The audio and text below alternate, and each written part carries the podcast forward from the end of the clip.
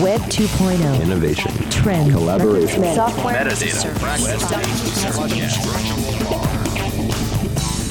Got the world turning as fast as it can?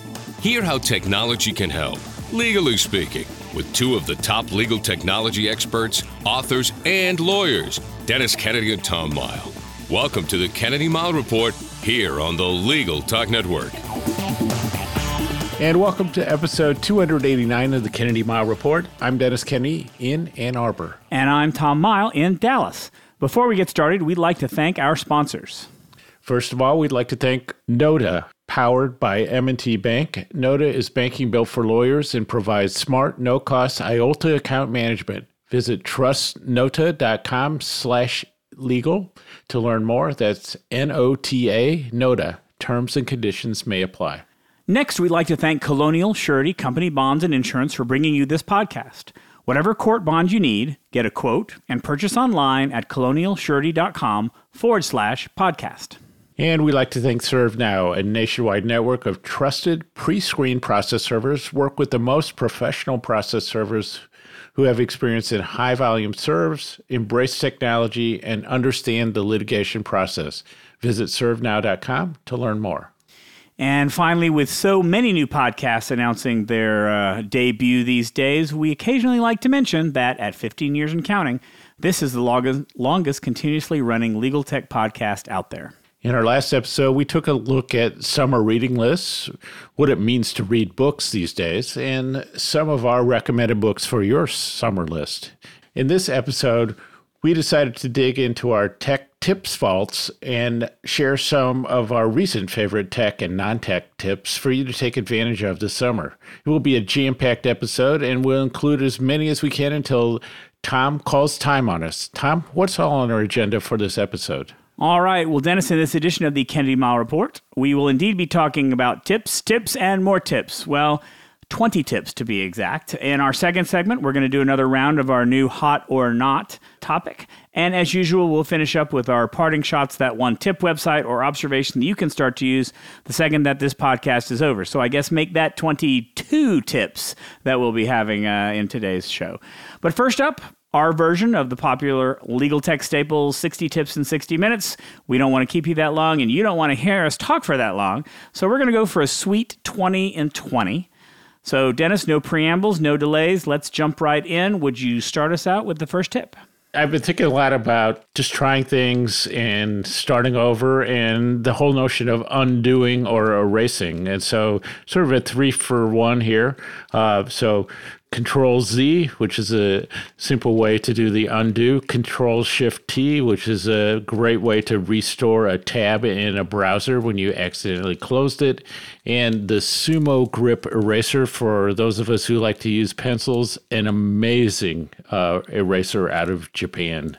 All right, so my tip is actually a pet peeve that I've been having lately because I've been noticing since we've all been locked up and locked down and people have been attending a lot more meetings by video is that instead of getting a good headset and a good microphone, people are choosing to use the microphone that's on their own laptop. And to me, it reminds me of the days when I'm listening to people talk by speakerphone. They turn on their speakerphone and then they lean back and it tones really way far away and I hate it get a headset or a microphone so that we can hear you up close. And I will say that doesn't just apply to your business meetings or meetings that you have. That applies to those of you who are on podcasts. I, have got to say, and since I get this podium to rant, I will say that the number of people who either record podcasts or are guests on podcasts who you can barely hear because they haven't don't care enough to put a good microphone up to the up to their mouth is just amazing to me.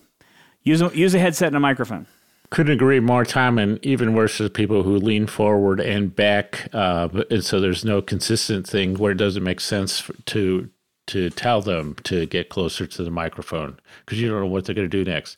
My next one is Text Expander, which is a way to put together pieces of text and then automatically insert them. You trigger them with the with, a, a keyboard code, uh, like a slash something. Um, and I use this for scheduled tweets, uh, f- for parts of blog posts, other things like that, uh, creating stationery, uh, all sorts of things. But uh, just a perfect example of a simple macro that can can really help you.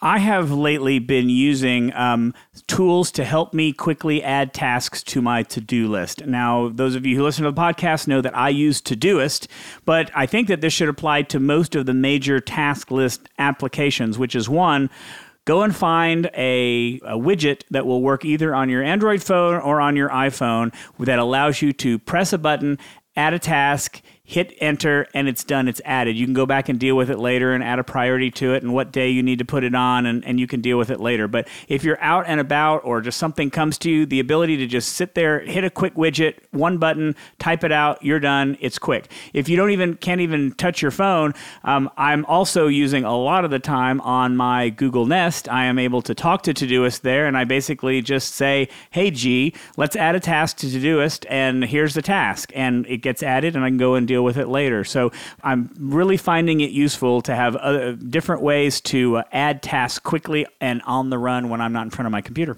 And on a similar note, I have a tip of having a few keyboard shortcuts, but not too many. And so I used to uh, just say, like, hey, just right click and a menu will come up and you can do this.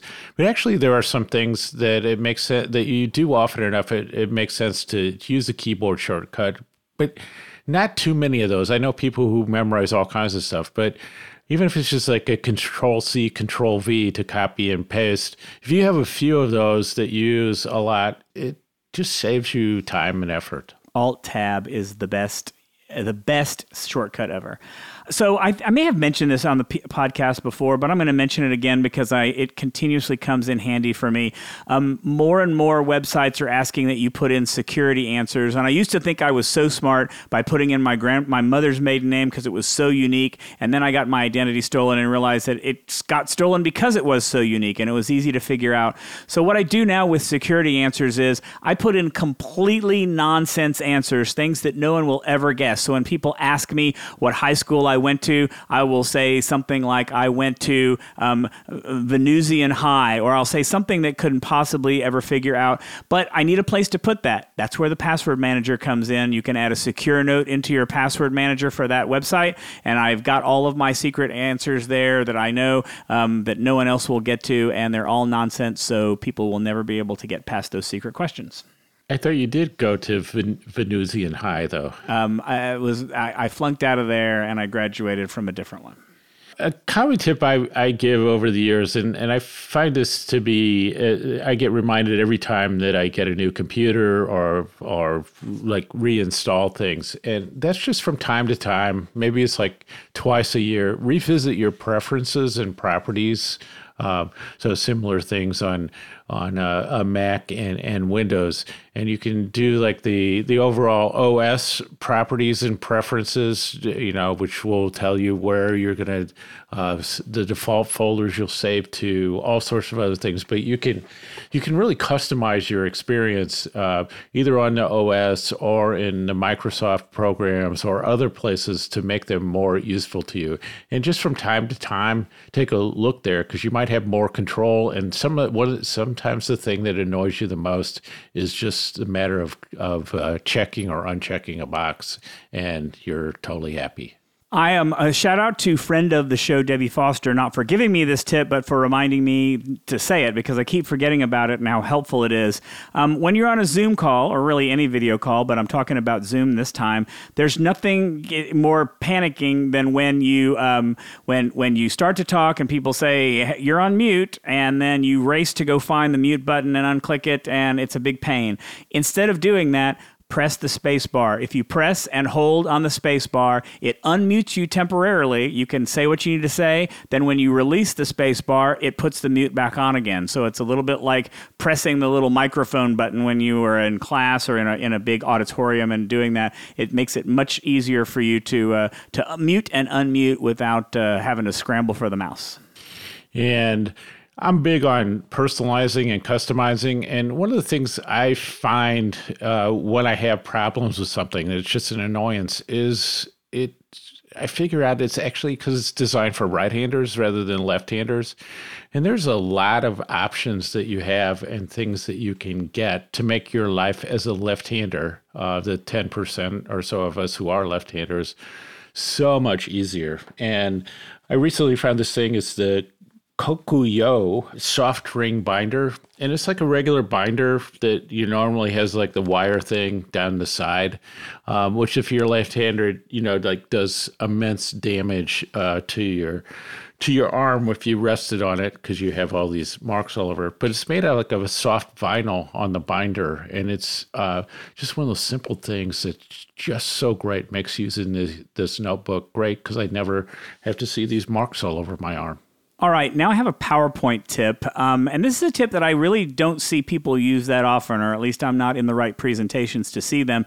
And that is the PowerPoint's relatively new captions and subtitles feature that you can actually enable subtitles and you can enable it for any kind of language. So let's say that you're giving a speech to an audience from a different country, different lawyers from a different place. You can set the subtitles up for about 30 or 40 different languages. Um, you can set where you want them to appear on the screen. Um, this is pr- this this will work not only for online presentations, but also when you are if you are when we are back in the world again. If you're giving a presentation out, it will show across your PowerPoint slide. I think that uh, if you have audiences who either might have some have some accessibility issues or audiences who have trouble understanding English or whatever language you're trying, I think the subtitles is really an interesting idea that I just haven't had enough opportunity to try out. I'm thinking about those text dense lawyer slides and then adding subtitles to it is actually uh, making me a little anxious as I think about that. Uh, so my next one is just uh, the basic installing updates. I, so few people do this, but uh, I was reading uh, a book called uh, "This Is the Way They Tell Me the World Ends" by Nicole Perlroth of the New York Times. It's about uh, cyber hacking and especially state-based cyber hackings, and she focuses a lot on zero-day exploits. And the fact is that zero-day exploits are called zero-day because zero day means zero day and and they take effect right away. And the only way you can protect yourself is to install the updates as soon as you can because you're vulnerable on an ongoing basis. So set the automatic updates and then check from time to time. And if you're running around and it used to be somebody a legal tech speaker i know who used to brag about how far behind he was on updates uh, don't be that person All right, we've mentioned on the past um, that uh, that we have, or at least I have, moved over from Chrome to Microsoft Edge. I'll make a pitch for that again here and give some tips about it. Microsoft Edge is based on the Chromium browser, so it's very similar to Chrome, but unlike Chrome, at least what I'm finding anyway, is it doesn't. It's not quite the memory hog that Chrome has been, and two, because it's offered by Microsoft, I get the feeling that they might not be collecting quite as much information about me than Google happens to capture about you. So um, I'm very much enjoying using Microsoft Edge, including two new features. One is something called collections. You can open a side window and you can create a collection of links, of documents, of anything you find on the web. You just you're searching for it and you drag it over into the collection. And um, it's a little bit like saving bookmarks, but it's uh, I think it's designed to be more than that. It's designed to be kind of a research set of tools, very compelling and interesting. And then the other one really is great, I think, because because I'm so tired of uh, horizontal tabs. They now offer vertical tabs. You can switch to see tabs on running up and down the left side. They may even do the right side. I'm not sure, but do the left side of your screen instead of seeing the tabs run all the way across. They can run down the left side if that's more convenient for you. I think it's a great idea. Vertical tabs rule. So again, on on the security side, the uh, oh, I've seen lately people just flat out saying that your best protection against ransomware and other attacks is two factor authentication, sometimes known as MFA or multi factor authentication. So, two things that you absolutely have to be doing is uh, enable two factor authentication every time you can, and for God's sakes, use a password manager.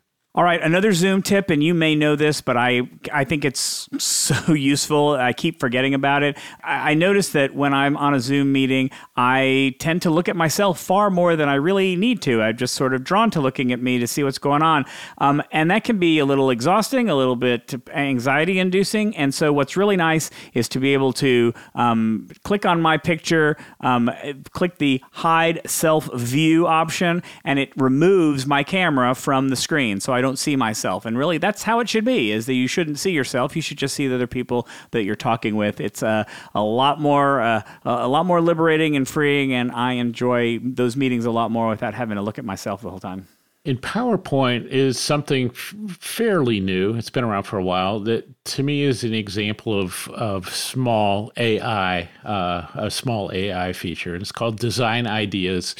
And what you do is you put together a slide. You you go to the Design tab. There's a little little choice that says uh, Design Ideas, and it will give you uh, half a dozen or so uh, suggestions for your slides to format it, uh, to put backgrounds on it, to do all sorts of things. Uh, you can keep your slide deck consistent. You can add a bunch of choices. It does a great job of centering things for you, and it just happens. And it's it's one of those things that uh, if you're comfortable with good enough, and we all should be on a lot of these things. It will save you a ton of times and give you a nice, consistent professional look to your slides. For those of you who are using Microsoft 365 and you use Outlook, um, I would suggest trying out, to the extent you're not already doing this, checking out Outlook on the web. And the reason why is um, one reason is I keep hearing rumors. I'm not sure how true they are. I don't think that'll happen, but you never know. That um, Microsoft would love to retire the Outlook application in favor of its web web. Uh, browser based version. Um, but what I really like about it is Microsoft purchased a number of email and calendaring programs over the past years, and they've slowly been building those really useful features into Outlook on the web. Um, and so they're actually, Outlook on the web is getting new tools before the Outlook application is. So, for example, it now has p- predictive messaging where you can be typing and it will learn what you, how you type and how you speak, and it will suggest things that if you just hit the tab button, it automatically automatically completes your sentences for you. Um, it will automatically show you and give you messaging when meetings are coming up in a way that's different from what the application does. And it, I think it's generally more useful and friendly than the application itself is. I'm still going to go back to using the application because of the one add-in, the, the SimplyFile add-in that I love to death. But um, I'm really enjoying the new features in Outlook on the web, and I think you should give it a try a number of people recommend Outlook on the web web for uh, Mac users as well because the Mac version of Outlook has historically not been good. Yeah. My next tip is a variation on on something that, that Tom mentioned, which is uh, microphones and mic technique f- for Zoom. Uh, as as Tom knows, a lot of people are just going micless. Um, to me, it's like headset is super easy, makes a world of difference. If you don't want to be, if you think that having a headset somehow infringes on your freedom, then for fifteen dollars you can get a decent, uh, you know, corded lav mic, pin it to your shirt, and uh, and you'll sound great. Um, and your the people listening to you well, thank you, thank you, thank you for that. All right, Dennis, that was your last tip. This is my last tip. And I know that Dennis has talked in the past about uh, the ambient and other types of uh, playlists on Spotify. I'm going to give a pitch for um, two websites that you got to pay for. And one is called brain.fm, and the other one is called Focus at Will. And they have a lot of different focus, relaxation, and sleep type of tracks that um, they both go into a lot of detail about how science says that this type of music really helps you get in the groove working wise and make it easier for you to do it rather than uh, get distracted by other types of music that you might want to work with. Um, I this is something that I'm just now starting to try out, so I can't say personally whether it's working for me or not, but I'm intrigued.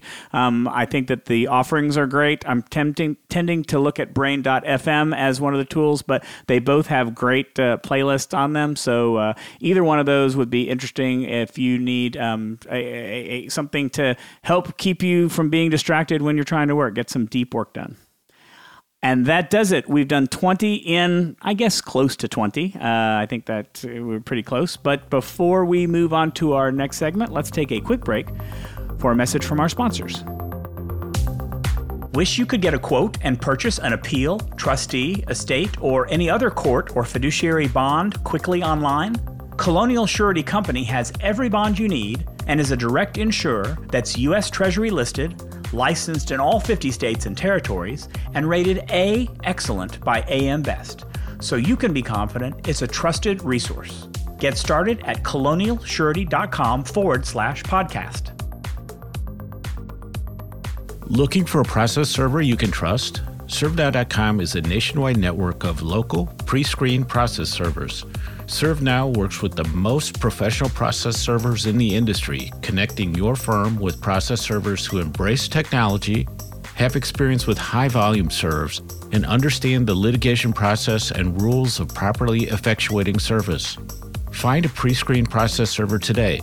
Visit www.servenow.com.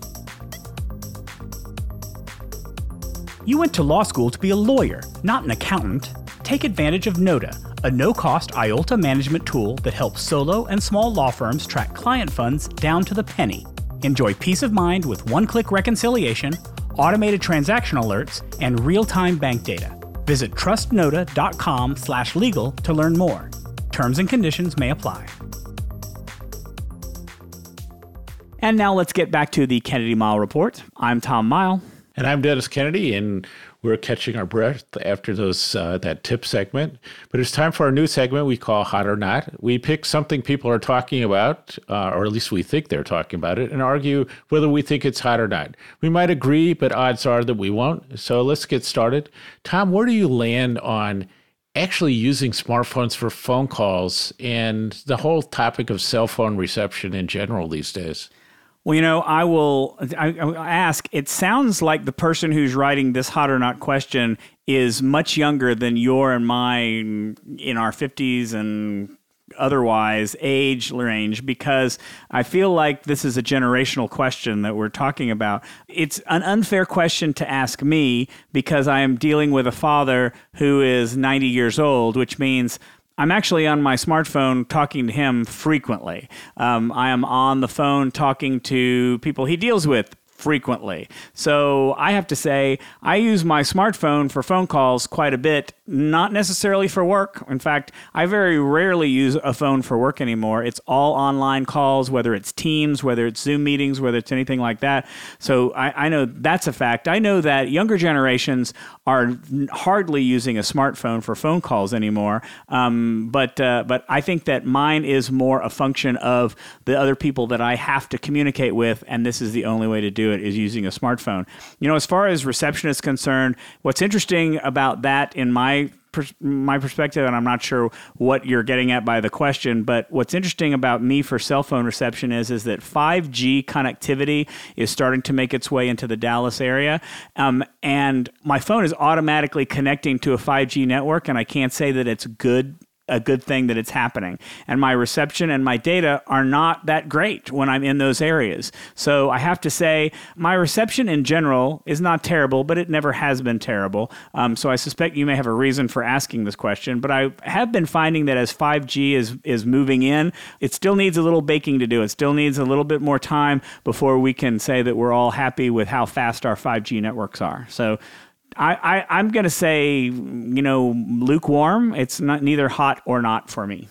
Yeah, I think this this is actually cold and getting colder. I've never heard so many people complain about cell phone reception as I have in the last few months, um, and like all around the country um, not even places that were notorious for having bad reception. So I'm curious if there's something going on out there. To me, one aspect of, of Zoom is that sometimes people say, let's just do a regular phone call for a change. I'm so, so tired of Zoom. And you call them and they go, I'm having trouble hearing you. Or like, could you, you know, like, uh, I'm not sure you're speaking into the phone so I can hear you. Or the, the call drops. I, I was talking to my brother the other day and in a 20 minute call, we had to call each other back five different times. And at one time he said, I didn't even move one step and it dropped, you know. So uh, I, I just find it really hard to, uh, to deal with with phone calls. I think it's harder for me to pay attention. I think that people on the other end, you know, typically are doing other things, uh, even though they uh, to a greater extent than using Zoom. And I, I, think it's actually really hard to have conversations on the phone for an, especially for an extended period of time. So I think it's sort of cold, and I just sort of see the value of my smartphone on phone calls is like, you know, pre-identifying spam you know, uh, giving me access to voicemail, you know, f- finding out if somebody's available for, uh, I, don't even do that. I just rather text or do something else and, and have it done by Zoom. So I'm curious whether we'll see a, a big uh, return to, to phone calls here in the near future. But it, it just seems like such a limited and constrained medium of communication now after uh, you know, Zoom just feels so much richer and in many ways more reliable at this point for me. So now it's time for our parting shots. That one tip, website, or observation you can use the second this podcast ends. Tom, take it away. So, on previous versions of this podcast, we have mentioned, I believe, um, some of the uh, various AI tools that will help you schedule meetings, where you can add your AI personal assistant as a CC to an email and said, um, you know, Amy, I think Amy was one of the big ones. Amy, please make sure you schedule a meeting. Uh, and, and then the AI tool will then look at your calendar and then get dates from the people that you're attending the meeting with and automatically schedule the meeting. Well, I've been waiting for a long time and finally it's here. That AI tool is now being baked into Microsoft 365, or probably more specific, it's an add on that, that is created by Microsoft. So it's designed to work with Microsoft 365. It's called Microsoft Scheduler. I don't believe that it's, I, am not sure if it's fully ready or not, but you can go to the, we'll put the link in the show notes. You can go there. Um, it does cost, it's not free as part of Microsoft 365, which is really what I wish they would do. Um, it's, it's about the same cost as any other AI uh, tool would be. These these previous schedulers. It's $10 a month per user. So I'm not sure that I'm going to wind up using it in my company, but I'm really intrigued. I'm glad that Microsoft is finally getting to this point, and I think it will uh, be a useful add in to help the meeting scheduling issue. And gosh darn it, Tom, I still want to mention virtual browser tabs, even though you won't let me do it in this segment. But I have I have two quick things. Uh, so one is that I'm you know, constantly trying to improve uh, my eye contact during Zoom calls. And I've mentioned this before, but I just find this really useful, so it bears repeating. Is I just put a, a couple pieces of, of uh, color tape uh, near the webcam on my laptop, and it helps my eyes uh, and my brain remember to look directly into the camera. And the other one uh, is just a kind of usability tip for your your readers. So on Twitter, I've become known for my creative use of hashtags. And one of the things that I learned as I started to experiment with hashtags was that if if you if somebody eh, has uh, you know a vision problem, it's actually better for the tools they use to capitalize uh, each word in a hashtag. So if you have a hashtag that that is of of multiple words, like you do hashtag the more things change. If you capitalize each of those words, it's actually better for people with vision problems who are using certain tools.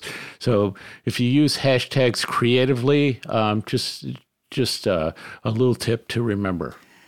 And so that wraps it up for this edition of the Kennedy Miles Report. Thanks for joining us on the podcast. You can find show notes for this episode on the Legal Talk Network's page for the show. If you like what you hear, please subscribe to the podcast in iTunes or on the Legal Talk Network site, where you can find archives of all of our previous episodes along with transcripts. If you'd like to get in touch with us, remember you can reach out to us on LinkedIn. We're both on Twitter. Or remember, leave us a voicemail. We'd love to have feature your question in our B segment. That number is 720 441 6820. So until the next podcast, I'm Tom Miles. And I'm Dennis Kennedy, and you've been listening to the Kennedy Miles Report, a podcast on legal technology with an internet focus. If you like what you heard today, please rate us in Apple Podcasts, and we'll see you next time for another episode of the Kennedy Mighell Report on the Legal Talk Network. Thanks for listening to the Kennedy Mighell Report. Check out Dennis and Tom's book, The Lawyer's Guide to Collaboration Tools and Technologies Smart Ways to Work Together, from ABA Books or Amazon. And join us every other week for another edition of the Kennedy Mighell Report only on the Legal Talk Network.